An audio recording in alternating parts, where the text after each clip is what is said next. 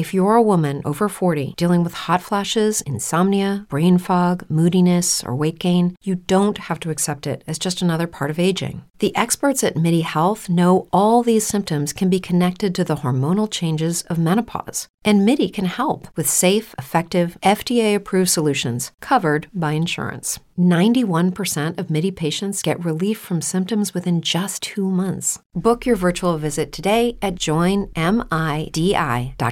Dayton's New Country 1039. It's Gina, and I believe there's a country superstar on the line. Hey, it's Kip Moore. Hey, what's up, Kip? How are you? I'm good. How are you? I am so good. Thanks for taking time to chat with me this morning. You bet. You bet. We're so excited to have you here coming to JD Legends down in Franklin Saturday night, June 18th. hey, I'm I'm excited too. I mean, I'm always I am always stoked to come to Ohio. Are you really? Why is that? Well, I mean, I've I've played a lot of music. I've played in a lot of places, and I've played all over the world. And, Yeah. and Ohio just always has a spirit. The people in Ohio always have a, a spirit that they understand how to give you that love back, and then that's a exchange of energy. And not everybody gets that. Oh, so wow. you know that's why I always like coming to Ohio. Oh, that's so well. That's like the best answer you could have ever come up with. That's awesome. I got a I got a lot more good answers up my Yeah. sleeve. uh, well, I really want to know: Have you uh, gotten around to taking a selfie yet? Yeah. I, I saw an it's- interview that it's- you were like, "I don't think to take a picture of myself. I am not taking a selfie." Well, I think it's just um, it's it's not a it's not a natural uh, it's just not a natural thing in my gut to Right, right, right. it's not a natural thing for me to even think to get a Mm-hmm. picture, and much less to take a picture of myself in the in the bathroom because I feel like I'm looking decent. You know, like it just doesn't make sense to me. You know? Yeah. I think that we've gotten pretty strange personally as a Mhm. society, but you know, it is it is what it is. So you Yep. just kind of roll with it. Well, I wish that you could um, somehow like get on dating apps and explain to these guys who do the the bathroom selfie like this isn't working for you. Please help. It's a really odd thing, man. it's so weird. I agree. Oh yeah, yeah. Yeah. So I saw that you're from a small town in Georgia. Is that right? I am. I'm a place called Tifton, right above the Florida line. Oh, is it really? Okay. So, gosh, you it was hot down there too, probably, right? Yeah, you have no idea. it was. uh It's a different. It is a different level of hot in, in South Georgia. You know, we've been we've had the past few days have been about 98 degrees here in Ohio, and we all just don't know how to handle it. So maybe you could teach us. Yeah, you know, I did so many different jobs in the summertime down in South Georgia, from laying side to working maintenance on golf courses. Uh, My jobs were always outside, and I started working by the time I was 14. And I mean, it would really beat you down in the summertime because you, you know, it was it's intense.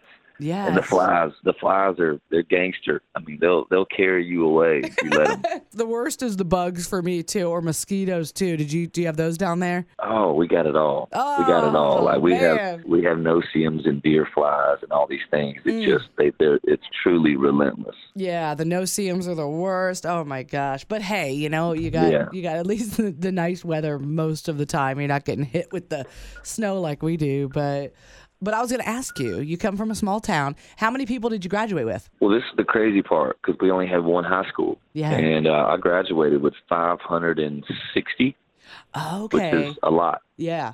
Yeah, I mean there It's because you all went there were- together. Okay, I gotcha. yeah there was I think there was five over like right around five thousand in our high school. Wow. Do you know if your if your hometown has more high schools now, or is it still doing the same thing? It's still the same one. I mean, Wow. it's still you know That's cool. Yeah. That's awesome. I love yeah that. I love I, I love that. Well, and I I, too. I also love that you uh, have such a background as an athlete. But um, I read a quote of yours that said how you like the challenge of sports, but the the music actually had more of a challenging impact on your life, which I thought was really cool. Yeah, for sure. Um, you know, there, there's elements of team sports. There's individual sports. There's different, you know, cathartic releases that all these things, you know, allow. Mhm. And but I think I think sports helped by the time you know you get into this gig, all that adversity that you face on a daily basis. Mm-hmm. But the vulnerability in playing music is something completely different than than an athlete. Um, I mean, you definitely have that vulnerability, you know, when, when when there's a big gymnasium full of people. But it's different when you're the orchestrator and you're the one leading the whole thing, you know. And when you fall flat on your face, which is going to happen to any artist at times, if you're actually playing live, you know, it can be a daunting. You know, last night is a prime example of playing a, a private show for about 200 people, and my guitar wouldn't work. You know, you walk out, everybody's cheering, and and then all of a sudden your equipment doesn't work, Oh, and then your mic is completely distorted. oh God! So what do you do? just well, you feel like you're standing up there completely naked, and Right. you're like back in like high school, and everybody's like staring at you, and you're like, Mhm. okay, how do I, what do I, what do I do now? um, you know, it's all a navigating thing on the spot, but it also when you can find that thing when you really got a crowd moving and you let down all your inhibitions and you're completely present and you you have that kind of childlike spirit about you. That's a hard thing for most people to get to tap into. How do you think you've been able to tap into it? I just think that once you get past a certain age, Mhm. say 14 or 15, you know, we all have happy moments. We all have these, um, you know, moments of joy and things as adults. But once you become jaded by life and you have all these other things that, that, that are inhibiting you from like really feeling that thing, you know, it's hard for people to get back to that place, even though they have happy moments. But Mhm. music and surfing and rock climbing and, and these things, when it's really working well, you t- you tap into that childlike spirit where Mm. nothing matters. You know, people ask me why I rock climb from some of these crazy ledges, and I'm like, well, because I tap into that thing that most of us are all chasing and never get to touch again once we get past a certain age. And when you tap into that, it's like you'll do whatever it takes to get to feel that again. It's Mm. not just about a rush Mhm. and you know it's about that thing that makes you feel so alive in that moment. Man, I I watch you rock climbers, and I just go, wow. I mean, it, it- did you see that documentary on? I think it was Netflix or Prime, maybe.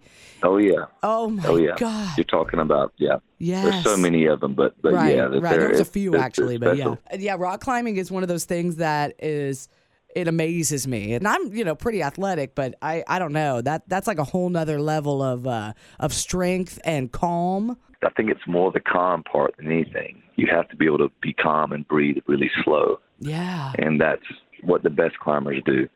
Now, tell me, Kip, uh, when you decided that you wanted to, you know, full on get into music, because I know your mother, she played piano, right? So you you've always had that influence going.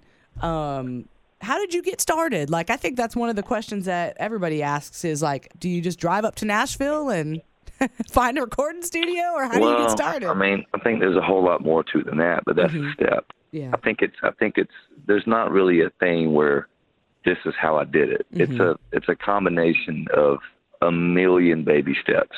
And you know, the first thing was I would say was cutting my teeth in the South Georgia bars. I mean, I was Mm. playing every Thursday, Friday, Saturday night, and Mhm. just learning how first off just to be in front of a crowd and feel comfortable. And you know, then it's understanding how a night moves and how certain grooves move people and there's so many elements and then Mhm. it's you know moving to Nashville and trying to find out who you are as a, as a singer, as a writer, as an artist and and then it's going to songwriter nights and cutting your teeth there and Mhm. then playing shows and it's all those things. So, what would you say in your careers thus far has been like the biggest challenge for you musically? Um, honestly, the biggest challenge for me is finding balance in my life. Mm. That's been the biggest problem because I'm Yeah. so driven by the music, and the music has been my mistress for so long that that's kind of all I think about. But I Mhm. understand I need to prioritize other things in my life. So I think finding that balance has been the most difficult thing for me. Yeah, and what do you do to try to find it? Do you have to actually say, "Hey, I'm going to set aside this time to do whatever it is"? Do you have to be that specific about it? I think I think I think you have to be diligent about it for sure. Mhm. I think you got to be you got to do things with intent. Um, you know, and I go surf and do those things that, that give me that outlet, but also just being present in the different Mhm. relationships that you have in your life, and not just always putting everything else on the back burner. Right, right. Uh, but hey, we are so looking forward to seeing you tomorrow night, uh, and then a lot of Canada dates I saw as well. Yeah, we're looking forward to that. Canada Canada treats us really good, so we're excited to see them. Thank you so much, and I, I'm just so excited to get to talk to you. I did actually get to. I know you meet a lot of people, but I met you when you uh, performed a few years back at Ohio State at the Horseshoe. Oh, okay. Yeah, we we met once, so I do have my one moment with with Kip Moore, which is pretty exciting. well, it'll be good. To, it'll be good to see you again. oh, absolutely, and I'll give you a follow on Instagram too. Can you share your handle? It's just Kip Moore Music. Well, I will follow you, Kip. Thanks so much for being a part of my show, and continued success. Cheers. All Take right, care. cheers to you too. Bye bye. Bye. With the Lucky Land slots, you can get lucky just about anywhere. This is your captain speaking. Uh, we've got clear runway and the weather's fine, but we're just going to circle up here a while and uh, get lucky. No, no, nothing like that. It's just these cash prizes add up quick. So I suggest you sit back, keep your tray table upright, and start getting lucky. Play for free at LuckyLandSlots.com. Are you feeling lucky? No purchase necessary. Void where prohibited by law. 18 plus terms and conditions apply. See website for details.